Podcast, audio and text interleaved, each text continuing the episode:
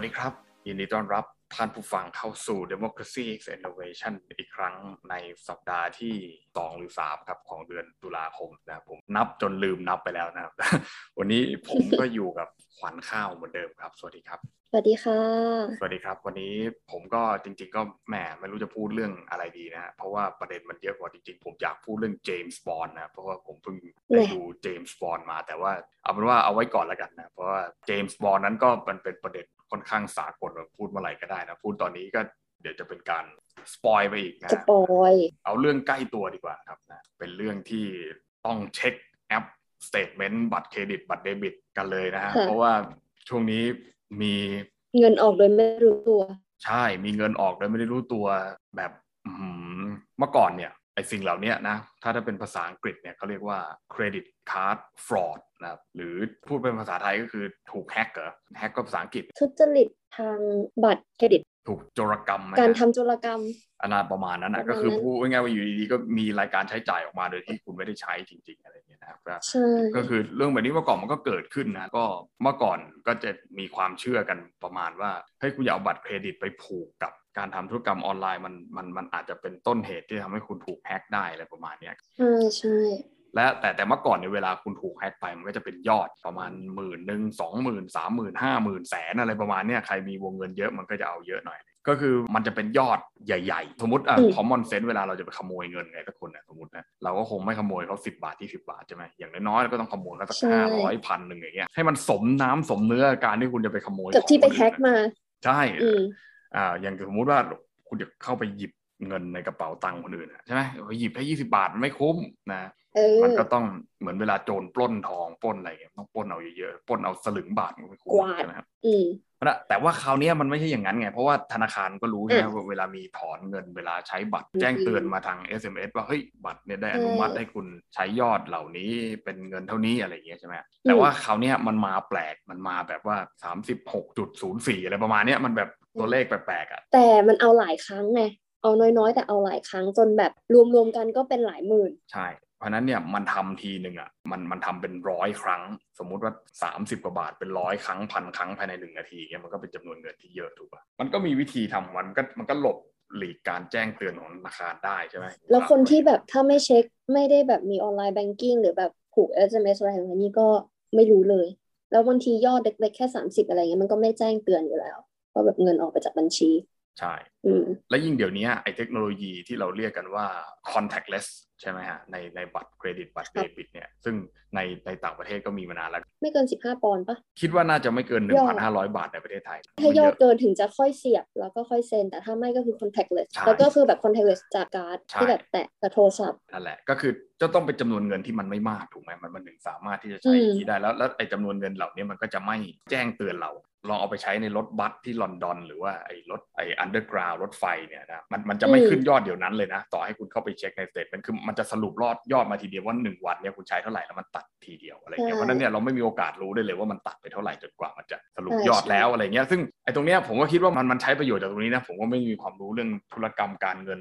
ดิจิตอลอะไรกันมากมายขนาดนั้นนะแต่ก็คือมันใช้ระบบเนี้ยมันมันเลยทำให้มันหลุดรอดการตรวจสอบของระบบว่าไม่รู้เขาใช้ AI หรือเปล่านะธนาคารเนี่ยก็คือว่าถ้ามันมีจำนวนแบบถอนซ้ำๆๆๆๆๆๆอะไรกันมามากมายเดี๋ยวมันจะขึ้นระบบแจ้งเตือนหรือเปล่าเนี่ยแต่คือคือปรากฏว่าเรื่องมันเกิดขึ้นมาได้สองสามวันมีคนโดนไปเป็นแสนแล้วอะฮะเออเขาบอกว่ายอดรวมค่าเสียหายทั้งหมด130ล้านบาทเป็นร้อยใช่ล้าไหมนเออ เมื่อวานที่ฟังข่าวจำนวนไม่แน่ใจนะ แต่เห็น130เนี่ยแหละ แต่ไม่รู้ว่าเท่าไหร่ แต่ว่าแบบยอดค่าเสียหายที่จะต้องจ่ายคืนอะ จากการโดนแฮ็กอะไรอย่างเงี้ย ซึ่งแบบมันก็เป็นประเด็นว่าแบบเอ้ยแล้วทีเนี้ยในประเทศไทยเราก็เริ่มก้าวเข้าสู่ความ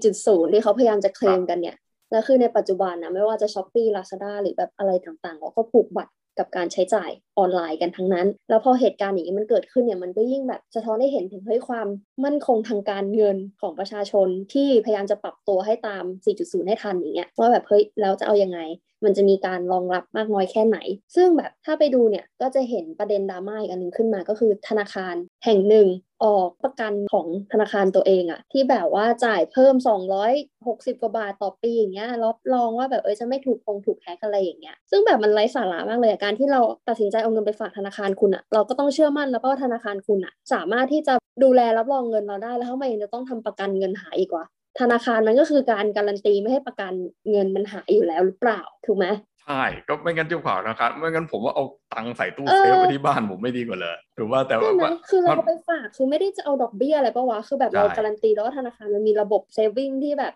เออมัน security มันมีนู่นใช่ครับมีนี่อะแล้วคือจะมาขายประกันกลัวเงินแฮ็กธนาคารคือใครคิดใครคิดคอนเทนต์นี้คือใครคิด product นี้ผมผมรู้สึกว่าเดี๋ยวนี้คือ marketing อะมันไปไกลมากแล้วเนี่ยพูดเรื่องนี้ก็ดีเหมือนกัน เพราะว่ามันทำให้เห็นไงว่า เนี่ยถ้าพูดแบบฝ่ายซ้ายน่ะก็จะพูดว่าตรงเนี้ยมันมันมันอยู่ในยุค late capitalism เออคือมันอยู่ในช่วงปลายของทุนนิยม แต่ผมไม่เชื่ออย่างนั้นนะอันอันนี้ผม against ข้อเสนอนี้ คือผมไม่คิดว่ามันจะ late อะเพราะยังไงยังไงทุนนิยมมันก็จะอยู่ไปเรื่อยๆใช่ไหม capitalist realism ใช่เพราะเพราะว่าอะไรอะเพราะว่าเขาบอกว่ามันไม่มี product คือมันไม่ค่อยมี product แล้ว มันมีแต่ตัวเลขมันมีแต่จำนวนเงินที่ที่ทำให้เราอ๋อเห็นก็เลยต้องหา product ที่สร้างมาจาก intangible stuff อย่างเงี้ยเหรออะไรที่เราจับต้องไม่ได้เประาณนั้นใช่ถูกต้องก็คืออย่างอย่างสมมติเอาคุณเอาเงินไปฝากล้านหนึ่งอะคุณโอนเงินสมมุติว่าขวัญค่าโอนเงินให้ผมพันหนึ่งก็ไม่ไม่จำเป็นอืมต้องหยิบกระดาษมาให้ผมแล้วถูกป่ะคือโอนเป็นตัวเลขมาให้ใช่เราแล้วแล้วแล้วผมก็ได้เงิน 1,000 บาท แล้วผมก็เอาเงิน 1,000 บาทนั้นสมมติเอาไปซื้อรองเท้าสักคู่หนึ่งอย่างเงี้ยผมก็โอนเงิน 1,000 บาทเนี่ยพไปอเหรอคะ ไม่ไม่พอหรอกอันนี้ก็ได้ยกตัวอย่างให้ ผมว่าจะใส่นันยางคู่ละสามร้อยก็ได้ซื้อได้สามคู่เห็นไหมสมมติพันหนึ่งผมก็โอนไปพันหนึ่งสรุปไม่มีใครถือตังค์เลยตังค์คืออะไรก็ไม่รู้รองเท้าผมจะได้หรือเปล่าใช่ไม่รู้ถูกปะก็คือเพราะฉะนั้นเนี่ยไอายุคเนี่ยมันอยู่กับ financial sector มากเกินไปแล้ว และอย่างถ้าจะพูดให้จริง ๆ ก็คืออย่างประเทศที่มันอยู่ได้ด้วย finance จริง ๆ เลยก็คือเนี่ย ประเทศที่เราชอบพูดถึงทุกเทปก็คือสหราชอาณาจักรนี่แหละ ก็คืออเมริกายังผลิตบ้างไง แต่คืออังกฤษนี่แทบจะไม่ได้ผลิต industrial sector ที่เป็นแบบ real sector ที่มันผลิตของแล้วอะคือมันอืมอยู่กับดิจิตอลอีโคโนมีจริง ๆ แล้ว คือพูดง่ายๆว่ามันเอาเงินต่อเงินต่อเงินต่อเงินนะแล้ว product สุดท้ายที่มันได้มาก็คือมันไม่ใช่ product ที่มันผลิตในประเทศ แต่มันเป็น product ที่มันไปหามาจากที่ไหนก็ไม่รู้แล้วเอามาให้คุณอะไรประมาณเนี้ยคือผมยังไม่รู้เลยว่ากาแฟที่กินในอังกฤษแก้วหนึ่งมันกาแฟจริงหรือเปล่าอะคืออะเคยสงสัยว่าคือแบบมึงไม่มีอะไรเลยอะคุณไม่มีอะไรเลยอืมในประเทศคุณแล้วคุณไปเอากาแฟมาจากไหนวะอะไรเงี้ยหรือหรือแบบพลังงานทดแทนอะไรเงี้ยไอพลังงานจริง ๆ ที่มาจากฟอสซิลน้ำมงน้ำมันเนี่ยมันก็ไม่มีแล้วเป็นพลังงานไฟฟ้าไปหมดแล้วคือ คือทุกวันนี้ไปถามนักวิศวกรไฟฟ้าเขายังไม่ไม่ไม่อยากจะตอบกูเลยสรุปแล้วไฟฟ้ามันคืออะไรอะไรเงี้ยคือว่ามันมันคือกระแสไฟฟ้าแต่คือมันผลิตออกมาจากไหนแล้วใช้แล้วมันหมดไปมันหายไปเขาถึงเรียก clean energy เพราะว่ามันไม่เหลือเท่าถ่านมันไม่เหลือไอ้ by product ของมันมันไม่ค่อยมีอะ finance แบบเนี้ยมันมันดีอย่างหนึ่งง่ายต่อชีวิตคุณไม่ต้องไปถือพอพอมันมาอยู่ตรงนี้จริง ๆ แล้วมันมันกลับกลายเป็นว่าถ้ามันหายก็คือหายเลยอะ คือคุณคุณไม่มีเพราะมันก็สิทธิ์แค่ที่จะยอดที่เราจับใช่ต้องไม่เพราะได้เพราะมันเป็นตัวเลขไงอืมอย่างสมมติยอดในบัตรเครดิตอะมันทำให้คุณติดหนี้ได้วันหนึ่งเป็นหมื่นเป็นแสนเลยโดยที่คุณอยู่ดีๆ ก็ไม่รู้ว่าไม่รู้ว่าคุณจ่ายตังค์ไปจริงหรือเปล่าเพราะมันแฮกไอ้ระบบจ่ายตังค์จากบัตรเครดิตคุณ ในด้านหนึ่งเนี่ยมันมันมันให้เบนฟิตเราใช่ไหมก็คืออย่างบัตรเครดิตเขาเขาเสนอให้เราสมัครเพราะเขาเอาแต้มเอาพอยต์อะไรมาล่อใจเราถูกป่ะแต่พอเราสมัครเราใช้กับมันไปแล้วสักพักหนึ่ง แล้วเราโดนแฮ็กอย่างเงี้ยเราก็เริ่มรู้สึกแล้วว่ามันคุ้มหรือเปล่าเงินไปไปอยู่ในในระบบไฟแนนซ์ที่ที่มันจับต้องไม่ได้อย่างสมมุติว่าเราเรามีเงินสดอยู่เนี้ยเราก็รู้ไงเราจับต้องเงินสดอยู่ใช่ไหมหรือถ้ามันถ้ามันอือฮึไม่ใช่เงินสดเรามีของเป็นที่เป็นวัตถุจริงๆอะผมซื้อแก้วมาผมก็ถือแก้วอยู่ที่บ้านผมอย่างเงี้ยใช่ไหมก็คืออันมันก็มีมูลค่าของมันที่เราจับต้องได้ ใช่ พอหลังไปจากนั้นแล้วไอ้ยุคหลังแบบอย่างเงี้ยไอ้ late capitalism คือคุณเริ่มไม่จับต้องอะไรแล้ว คุณขายเป็นสิ่งที่จับต้องไม่ได้ขายเป็นเออไอเดียขายเป็นตัวเลขขายเป็นใช่ยอดอะไรอย่างนี้ที่เห็นแล้วมันเหมือนจะมีความหมาย เออ แต่แต่แต่ถามไม่จสิริงๆเห็นแล้วมันมีความหมาย เห็นแล้วมันมีความหมายแต่บะมันอาจจะมีอืมความหมายจริงๆก็ได้ ถ้าเกิดว่าคุณเอาไปใส่หรือเอาไปใช้ ตอนแรกบิตคอยไม่ได้รองรับใช่ไหมล่ะแล้วมันก็กลายมาเป็นหนึ่งใน currency ที่แลกเปลี่ยนกันในวงที่เขาคอนเซนต์กันที่จะให้ความหมายต่อ currency อันเนี้ยอืมซึ่งมันก็ย้อนกลับไปในแบบอ่าอืมแนวคิดเรื่องของ currency เบื้องต้นแหลยอะอืมตั้งแต่สมัยโบราณเลยที่ว่าแบบเบี้ยหรืออัดอะไรเงี้ย ที่มันมีความหมายก็เพราะคนให้ความหมายมัน เพราะงั้นไอ้ตัว currency พวกเนี้ยที่ถึงแม้มันไม่ได้รองรับโดย state ก็ตามอะอืมแต่ว่าถ้าเกิดทั้งสองปาร์ตี้ที่จะทำการ transaction แลกเปลี่ยนกันเนี่ยอืมเห็นตรงกันว่าโอเคอืมไอตัวสิ่งที่จะเอามาแลกเปลี่ยนมันมีค่านะคตรับรงนั้นอะก็ใช้ได้ ถึงแม้มันครับจะไม่ได้รองรับด้วย state ก็ตาม ใช่อ่าแล้วมันก็ถึงครับค่อยมีการพัฒนาการขึ้นมามันมีแบบการอ้างอิงโดยทองการอ้างอิงโดยสกุลเงินดอลลาร์คือคือเรื่องเรื่องแบบนี้เนี่ยผมคิดว่าทุกคนควรได้เรียนเอาเอาจริงผมมารู้เรื่องพวกนี้ตอนผมไปใช่เรียนปริญญาโทแล้วผมก็รู้สึกว่าผมโง่มากเลยที่ที่ที่คนอื่นเขาคุยรู้เรื่องไปหมดเลยไอ้ gold standard มันคืออะไร Bretton Woods มันคืออะไรเออออะไรประมาณเนี้ยคือแบบเราก็รู้สึกว่า League of Nation อะไรเงี้ยคือ concept พวก World เออ Bank พวกอะไรพวกเนี้ยคือถ้าเกิดว่าใครเห็นภาพใหญ่ในระดับโลกแบบนั้นได้เนี่ยวิกฤตครั้งเนี้ยขวัญข้าวเนี่ยก็จะเห็นเลยว่า จะจะเห็นแล้วจะเข้าใจว่าวิกฤตแบบเนี้ยจริง ๆ แล้วอะมันมันมีรากฐานหรือมันมันเคยเกิดมาก่อนในอดีต ซึ่งตัวจุดที่เราสนใจมันอะมันมันอาจจะไม่ใช่ไอตัว currency หรือไอตัวการแฮกเงิน digital economy แต่มันมันคือวัตถุบางอย่างที่แสดงถึงมูลค่าของมันนะแล้วกลายเป็นว่ามันหมดมูลค่าไป แล้วแล้วมันไม่สามารถที่จะใช้เป็นตัวชี้วัดของมูลค่าได้อีกต่อไปแล้วนะถูกไหมอ่าถูกต้อง ซึ่งในยุคหนึ่งเนี่ย ถ้าจะให้พูดในหลังสงครามโลกครั้งที่สองเนี่ยมันเป็นยุคที่เฟื่องฟูทางเศรษฐกิจมากใช่ไหมก็คือ มันมี object ออกมาเต็มไปหมดมีของเล่นใหม่ มันมีพวกเอ่อ product ใหม่ ๆ ออกมาเต็มไปหมดเลย ซึ่งอันนี้เราก็หวือหวาแล้วก็ตื่นเต้นกันนะ ผมก็เกิดไม่ทันหรอกแต่ก็เห็นรูปเห็นอะไรนะก็คือรถเลิศอะไรพวกนี้มันมันเริ่มมีใช่ไหมมันเริ่มมามันเริ่มแบบบ้านช่องอะไรเงี้ยความหรูหราความฟุ่มเฟือยความอู้ฟู่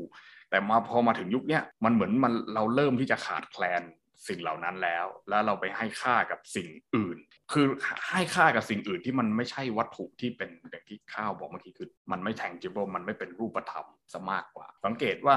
ถ้าผมเปรียบเทียบอย่างนี้จริง ๆ มันก็มันก็อาจจะไม่เหมาะสมเท่าไหร่ก็คือเปรียบเทียบว่ามันเหมือนบ้านบ้านสมัยก่อนมันมันหรูหรา มันมีโคมฟงโคมไฟนึกออกปะคือมันหรูหรามาก มันต้องใหญ่ แต่สมัยนี้คืออะไรคุณคุณเน้นอะไรคุณเน้น minimalist คุณเน้นว่าต้องมีของให้มันน้อย มันถึงจะ cool มันก็เป็นกระแสของมันไปไง มันมันมาพร้อมๆกับไอ้สิ่งที่เราเราเราเริ่มไม่สนใจกับ object ที่เป็น tangible แล้ว เราเริ่มไม่สนใจกับ object ที่มันเป็นรูปธรรมแล้วอื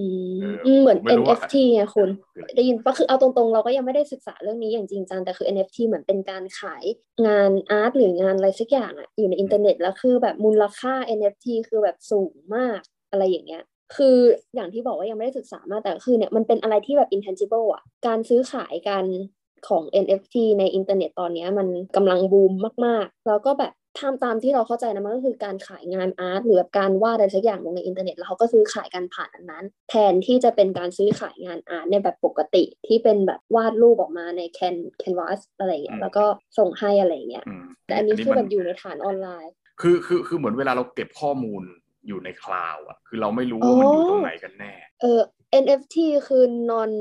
fungible token token ที่ไม่สามารถทดแทนกันได้ คล้ายๆ cryptocurrency ประเภทหนึ่ง ก็คือเป็นการแลกเปลี่ยนโดยใช้ไอ้ NFT เนี่ยเป็น currency อ๋อ แล้วที่เราเห็นก็คือส่วนมากก็คืออยู่ในวงการของพวก artist ความเป็นเจ้าของทรัพย์สินทรัพย์สินดิจิตอลอ๋อเอาไปซื้อทรัพย์สินดิจิตอลไงเออก็คือเหมือนที่เราบอกเมื่อกี้ก็คือซื้องาน art แต่คือเป็นงาน art ในแบบดิจิตอลแทน เพราะเดี๋ยวนี้เขารับ commission commission คือการแบบรับวาดรูปอะไรอย่างนี้ใช่ปะก็คือรับกันในอินเทอร์เน็ตอะไรเงี้ยผ่านเนี้ยเราก็ส่งผ่านเป็นไฟล์เป็น AI อะไรเงี้ยซึ่งแตกต่างกับในแต่ก่อนที่แบบว่ารับวาดรูปรับอะไรเงี้ยก็เป็นแคนวาเป็นในผ้าน้ำมันสีอะไรอย่างงี้ก็ว่ากันไป ก็น่าจะคล้ายๆกันนะในตามความเข้าใจเรา มันมันเป็นพลวัตของของเรื่องบางอย่างนะคือพลวัตแปลว่าอะไรคือความเปลี่ยนแปลงที่มัน Dynamic อย่างอย่างสมมุติเราไปประชุมเนี่ยเนี่ยอย่างข้าวก็ไปประชุมกับผมเมื่อวันจันทร์ที่ผ่านมา ก็คืออย่างเมื่อก่อนในเวลาเราไปประชุมเขาจะมีกระดาษมาให้เราดูแบบรายงานการประชุมสรุปประชุมไอ้รายไอ้รับรองรายงานประชุมครั้งที่แล้วอะไรอย่างเงี้ยปัจจุบันก็เขาก็ไม่ต้องเอากระดาษมาให้เราละแล้วเขาก็อ่าเขายื่น iPad แต่แต่บางที่ก็คือเขาไม่ยื่น iPad เลยก็คือคุณ ก็คือเป็นหน้าที่ของคุณที่คุณต้องไปหาอุปกรณ์มาเปิดไฟล์เหล่านี้ให้แทนนึกออกป่ะแล้วคือบางทีไฟล์เหล่านั้นเนี่ยอย่างเช่นไฟล์รูปเนี่ยไฟล์งานศิลปะ มันมีค่าสมมุติว่าคุณซื้อมาสามล้าน แต่ถ้าเกิดว่าคุณไม่มีปัญญาไปซื้อคอมเครื่องละสองหมื่นมาเปิดไฟล์นั้นได้ไอ้สามล้านนั้นมันก็ไม่มีค่าถูกป่ะอันนี้อันนี้คือสิ่งที่ผมกำลังประเด็นนี้ถูกต้องอ่านี่นี่คือประเด็นที่เราสรุปที่เราคุยกันที่ผ่านมาก็คือว่าไอ้เงินในบัตรเครดิต หรือไอ้เงินในบัญชีเนี่ยสมมุติว่าคุณไม่มีรหัส username password ไปเปิดแอปแล้วถอนเงินออกมาได้ไอ้ไอ้ไอ้ตัวเลขนั้นนะมันจะ 80 ล้าน คุณก็ไม่มีทางที่เอามันออกมาได้ถูกป่ะก็คือคุณไม่มีคุณไม่มี media คุณไม่มีอะไรที่มันมีดีเอทอะที่มันเชื่อมโยงกับ accessibility เออไอ้ตัวมูลค่านั้นอะคุณไม่ access มันอะคุณไม่สามารถเข้าถึงมันได้ ไม่ไม่สามารถที่เอามูลค่าตัวนั้นออกมาได้แล้ว ซึ่งแพลตฟอร์มตัวเนี้ยนะครับในปัจจุบันเนี่ยที่เราชอบเรียกมันว่าเป็นแพลตฟอร์มดิจิทัลเนี่ยเป็นแพลตฟอร์มที่เราพยายามที่จะเชื่อมโยงและเข้าถึงจำนวนมูลค่าเหล่านี้ได้อะซึ่งมันถูกโปรโมทมากขึ้นเรื่อย ๆ แล้วมันมันมันกำลังจะเอาเข้ามามีพื้นที่ในตลาดการเงินและ ตลาดการซื้อขายในภาคทุนนิยมมากขึ้นเนี่ยแล้วคนที่ไม่สามารถที่จะมีเครื่องมือเหล่านี้ที่ไปเชื่อมโยงกับมันได้เนี่ยก็จะถูกถูกทิ้งไว้ข้างหลังเออถูกทิ้งไว้ข้างหลังผลัก ห่างออกจากตัวนี้ไปเรื่อยๆ แต่ว่าประเด็นของเราในวันนี้ประเด็นที่ 2 ก็คืออะไรก็คือว่าประเด็นแรกก็คือ 1 มันมันต้องไปอยู่ในดิจิตอลเลยใช่ไหมประเด็นที่ 2 ก็คือ ถ้าเกิดว่ามันเข้าไปอยู่ในดิจิตอลจริง ๆ แล้วนะแล้วคนก็ปรับตัวแล้วก็คือปรับตัวอย่างเช่นพ่อแม่คุณพ่อแม่ผมเนี่ยก็หัดใช้พร้อมเพย์หัดใช้ไลน์หัดใช้นึกออกว่าคือแบบคือเขาก็พยายามแล้วมันก็ยังไม่มี security อ่าไม่มีความระบบ ที่รักษาความปลอดภัยในการทำธุรกรรมเหล่านั้นให้เขาอยู่ดี ผมก็คิดว่ามันมันก็คือความล้มเหลวของการที่จะก้าวเข้าไปสู่บริหารจัดการใช่ถูกป่ะคือคือแบบโอเคใช่ทุกคนทำตามแล้วทุกคนพยายามที่จะ 4.0 ไปกับคุณแล้วทั้งโลกนะ ไม่ได้หมายถึงประเทศไทยประเทศเดียวนะ แต่คือปรากฏว่าคุณจะเอาอะไรมาอ้างบล็อกเชน เอา AI อะไรก็ไม่รู้มันใส่เต็มไปหมดนึกออกป่ะแม้แต่ไอ้พวกเทริคโนโตโลยีเคอเรนซีใช่คริปโตเคอเรนซีก็ก็อ่าดีเนี่ยนะที่ว่าจะใช้เทคโนโลยีบล็อกเชนอะไรที่ว่ามันปลอดภัยอะไรเงี้ยแต่ผลสุดท้ายแล้วจริงๆ สมมติว่ามันไม่ปลอดภัยขึ้นมาแล้วมันเกิดเรื่องแบบนี้ขึ้นแล้ว แล้วผ่านไป3-4วันแล้วเนี่ยหน่วยงานที่ใหญ่ที่สุดยังจัดการอะไรไม่ได้ในรัฐก็ยังไม่สามารถที่จะจัดการอะไรได้มากไปกว่าการที่โทรไปหาธนาคาร call center แล้วเขาไม่รับเนี่ยนะฮะก็เพราะฉะนั้นถามว่าแล้วอย่างเงี้ย ไอ้ sector ที่เราสร้างขึ้นมาใหม่เนี่ยไอ้ finance cloud cloud digital economy เนี่ยขอเรียกรวมๆว่าอืม digital economy นะก็คือ digital economy มันจะไปต่อได้ยังไงอะในในเมื่อใช่ในเมื่อมันไม่มี security อย่างเงี้ยนึกออกปะใช่ก็เหมือนแบบเนี่ยความพยายามที่จะเป็นการเปลี่ยนผ่านไปสู่ดิจิทัล digital transformation ไม่ว่าจะเป็นทั้งการ digitization หรือ digitalization เนี่ยของไทยเนี่ยมันค่อนข้าง work ประชาชนเริ่มให้ความสนใจ แล้วก็มีความปรับตัวพยายามที่จะเปลี่ยนไปด้วยเช่นเดียวกันใช่ แต่พอปรับตัวไปแล้วเนี่ยปลายทางอะเรากลับไม่เห็นถึงการรองรับหรือเปิดรับ หรืออะไรที่มันจะ accommodate ในเรื่องพวกนี้เลยแม้แต่น้อย ซึ่งมันก็เป็นปัญหาต่อไปในทางด้านทั้ง security แล้วก็การปรับตัวมันจะกลายเป็นการปรับตัวแบบลักลั่นแบบครึ่งครึ่งกลางๆอะคือบอกให้พวกเราเป็นความดิจิตอลแต่สุดท้ายแล้วอะมันก็ยังไม่สามารถที่จะไปเป็นดิจิตอลได้อย่างเต็มตัว แล้วมันก็ยังเผชิญกับปัญหาหลายอย่างง่าย ๆ เลยที่ใกล้ตัวเราที่สุดก็บัตรประชาชนอย่างเงี้ย ในคุณบอกมันมีไมโครชิปอะอืมแล้วอืมอืมเหตุใดดิฉันยังจะต้องเซ็นสำเนารับรองถูกต้อง เอาเอาเอาบัอตรยู่ที่มีไมโครชิปไปถ่ายเอกสาร มันไม่ make sense มาก ๆ เลยครับนะคะ ในประเด็นนี้งั้นเราก็ควรจะกลับซึ่งไปแบบใช้บัตรบัตเอรอกระดาษที่ติดรูปแล้วก็เคลือบด้วยด้วยด้วยพลาสติกแผ่นพลาสติกใสก็ไม่ต่างกัน เออ ใช่ เพราะมันก็ยังต้องเซ็นต้องอะไรอย่างนี้อยู่ ไม่เห็นไอ้มีแบบที่เดียวบัตรก็คือโรงโรงพยาบาลอะที่ที่เสียบแล้วมันขึ้นอะ นอกนั้นที่อื่นก็ไม่เห็นมีที่ไหนจริงเหรอเสียบแล้วขึ้นโรงโรงพยาบาลเสียบได้ ลองลองโอ้ลองไปโรงพยาบาลรัฐนะ I see ลองไปโรงพยาบาลรัฐแล้วก็อ๋อไปไปอ๋อทำบัตรนึกออกปะแล้วเขาเอาบัตรประชาชนไปเสียบ แล้วมันมีเออประวัติประวัติการแพทย์อะขึ้น อ่าโอเค อันนี้อันเนี้ยอันนี้ผมอ๋อผมเพิ่งเห็นประโยชน์ครั้งแรกตอนที่ผมป่วยโอเค ถ้าถ้าเราไม่ป่วยเราจะไม่เห็ตนรประชาชนว่าใช้ได้ว่ามันใช้อะไรได้อะคือคือพูดจริงๆคือมันไม่มีประโยชน์อะไรเลย จริง ๆ ก็คือแบบเราเราเราเสียบเข้าไปใช่ปุ๊บอะประวัติการแพทย์ของเรามันขึ้นอ่าอันนี่อันนี้เห็นแล้วว่าโอเคอ๋อประโยชน์มันอยู่ตรงนี้อะไรเงี้ยนะอ่าทำได้แต่ว่ามันก็มีนี่ไงเรื่องข้อมูล เอ่อผู้ป่วยที่หลุดอะของโรงพยาบาลอะไรสักอย่างอ้าวแน่นอน นี่ไงก็หลุไงดเป็นหมื่น่นคนน่ะเห็นไหมมันเป็น loop มันเป็น circle ที่แบบ ประเทศไทยศักยภาพในการจัดการเรื่องพวกเนี้ยมากน้อยแค่ไหน แล้วมันก็จะเป็นปัญหาวนอยู่อย่างเงี้ยวนอยู่อย่างเงี้ยวนอยู่อย่างเงี้ยไม่จบไม่สิ้นสักทีโหคิดดูไอ้เมื่อก่อนเราเคยพูดเรื่องอะไรไอ้อะไร paper นะแพนเดล่าแพนอ๋อ Pandora Paper เอออะไรพวกเนี้ยมันยังหลุดได้เลย ขนาดสหรัฐมันเป็นเอขนาดนั้นคือคือยังไงมันก็หลุดคืออะไรก็ตามที่เอาเข้าไปสู่ระบบดิจิตอลนะ คือมันมีโค้ดบางอย่างที่มันเข้าถึงถูกป่ะ คือถึงแม้ว่าคุณจะ encrypt มัน dark web เปลี่ยนเปลี่ยนโค้ดเปลี่ยนอะไรอืมมันเป็นระบบที่มันพูดกันภาษาเดียวกันอะใช้ภาษาชนิดหนึ่งที่มันเข้าถึงกันได้ แล้วถ้าเกิดว่ามันอืมมันสามารถที่จะมีช่องใดที่แปลภาษาเหล่านี้ออกมา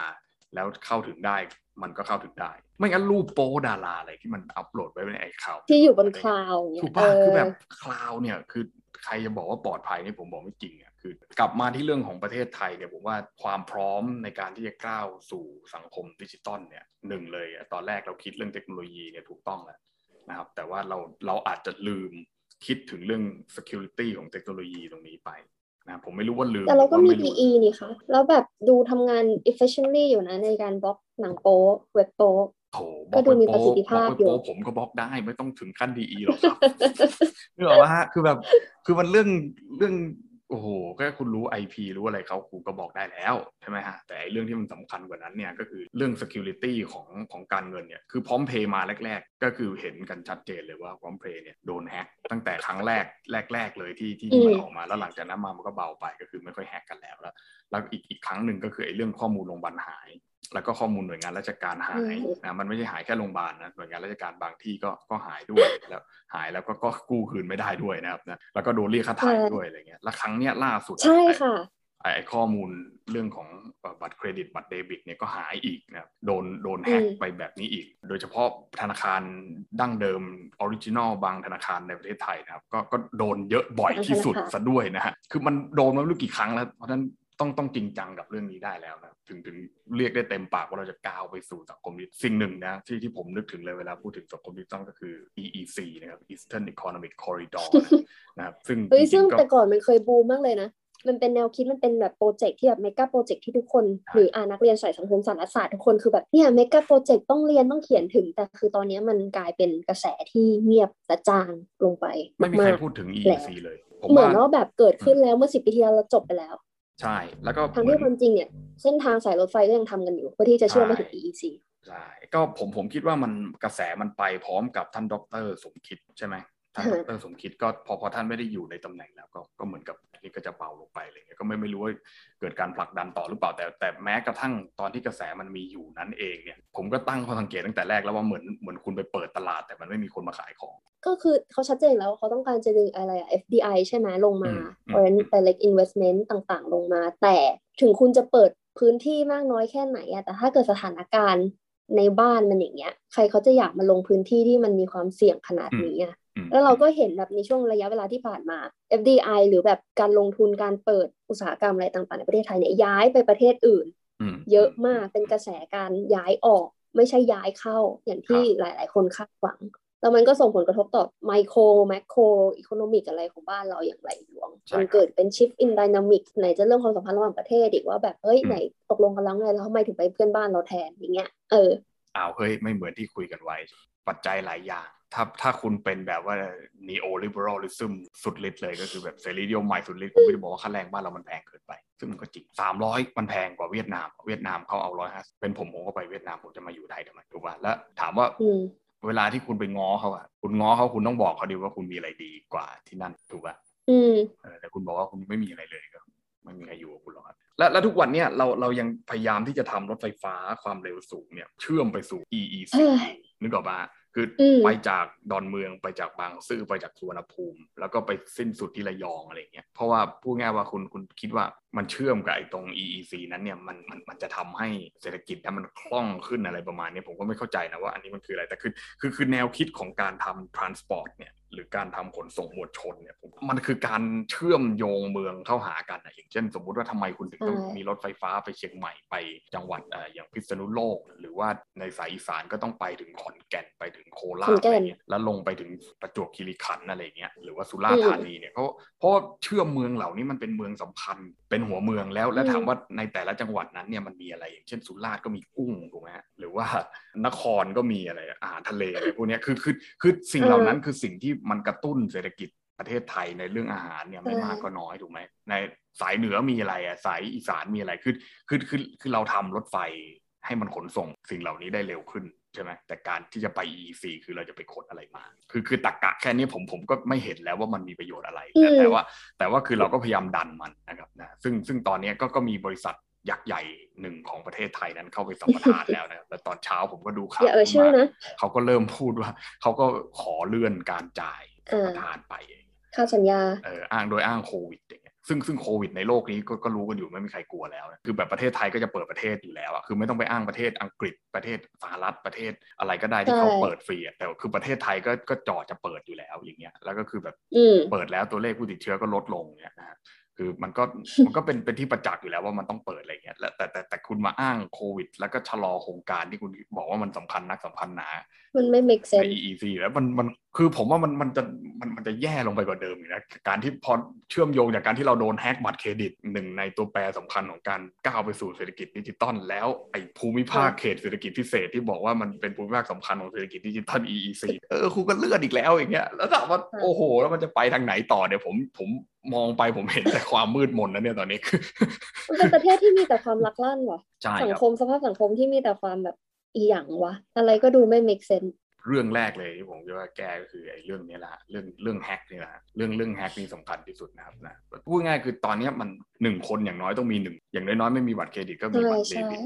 เอ่อเอ่อเพราะฉะนั้นมันมีโอกาสแล้วมันมีความเสี่ยงที่เงินในกระเป๋าของทุกคนที่เป็นแต่ตัวเลขเนี่ยนะฮะก็จะหายไปจากจากตัวเลขในบัญชีของคุณนะครับนะอืมซึ่งตรงนี้ก็เป็นเป็นเรื่องที่สำคัญที่สุดแล้ว เพราะว่า เงิน เดี๋ยวนี้ก็พูดง่ายๆอย่างที่ว่าแล้วไม่มีใครเก็บไว้ในตู้เซฟในบ้านแล้วเขาก็เก็บไว้ในที่ธนาคารกันหมดแล้ว แล้วธนาคารก็ถ้าธนาคารยังไม่สามารถที่จะรักษาความปลอดภัยในในการเงินของเราได้ แล้วก็มาขายประกัน เออเงินหายให้เราอีกเนี่ยอันนี้ก็ อันอันนี้ก็อืมอันนี้ก็ไม่ไม่รู้จะออันธิบานี้ยอัว่านยันี้งไงมันอันนี้มัน BS มากเลยนะ การที่แบบธนาคารจะมาขายประกันเงินหายอะคือแบบ การที่เราเซ็นสัญญาเลือกแบงค์คุณเพื่อที่จะเอาเงินเข้าไปฝากอะมันก็คือการการันตีแล้วว่าเงินเราจะอยู่อย่างปลอดภัยตัวเลขเราจริงๆมันปลอดภัย ถ้าเกิดอะไรขึ้นธนาคารต้องรับผิดชอบใช่แล้วครับคือมาขายประกันให้ มันเหมือนแบบมาเฟียเรียกค่าคุ้มครองอะเก็ตปะอ่าอย่างง่าย ๆ วัคซีนอืม สมัยแต่ก่อนที่เคยเขียนงานก็คือแบบประมาณว่าปล่อยเชื้อออกมาแล้วก็ขายวัคซีน เพื่อที่จะได้เงินอย่างเงี้ยไม่ต่างกันอะในสาระไม่ไม่ไม่รู้เราอยู่ในยุคของคาวบอยป่ะฮะที่ที่อยู่ดีๆ ก็มีคนขี่ม้ามาแล้วปืนมาเจาะแล้วก็แบบปล้นแบงค์ได้ง่ายๆอะไรคือแบบอยู่บนม้าไม่มีความปลอดภัยขนาดนั้นเลยเหรอหรือเราอยู่ในหนังอะไรสักอย่างเออที่แบบมันมีการปล้นแบงค์ตลอดเวลาหรือเปล่าฮะคือโจรกรรม เอออะไรอย่างนั้นนะใช่ซึ่ง ตั้งแต่แบบปีนี้มาที่เราคุยพอดแคสต์กันมา ส่วนมาก topic ที่เราพูดกันคือแบบความปลอดภัยความมั่นคงอืมในสภาพแวดล้อมของรัฐที่เป็นอย่างนี้ ที่มันทำเราเคลือบแคลงแล้วก็ question มาตลอดว่า เฮ้ย สรุปแล้วเนี่ย standard of living ของคนไทยเนี่ย มันยังโอเคอยู่ไหม วันนี้ก็ต้องตอบได้เลยนะครับว่าไม่โอเคนะครับ ก็ข้อสรุปของวันนี้นะครับนะคิดว่านั่นก็คือทั้งหมดของ ตอนนี้นะครับ ซึ่งว่าด้วยเศรษฐศาสตร์นะครับแบบไม่ไม่ไม่ค่อยจะตามตำราสักเท่าไหร่ใครใครที่ไม่ค่อยมีสาระเท่าไหร่มีมีมีความรู้ทางด้านนี้แล้วพูดผิดพูดพลาดไป เราก็ต้องขออภัยด้วยนะครับนะก็เหมือนกับที่หลาย ๆ คนวิจารณ์เรานะครับ ว่าเราก็ไม่ใช่ผู้เชี่ยวชาญหรือว่าเราก็ไม่ได้มีความรู้จบปริญญาตรีปริญญาโททางด้านเศรษฐศาสตร์มานะครับนะพูดไปในสิ่งที่เราเราเห็นละกันนะครับนะและใครอยากจะแสดงความเห็นหรือว่าตรวจข้อสอบเราก็ ยินดีเป็นอย่างยิ่งนะครับนะครับโอเคนะครับสำหรับวันนี้ก็เท่านี้นะนะแล้วก็พบกันใหม่ในสัปดาห์หน้านะครับผมนะสวัสดีครับครับ สวัสดีครับ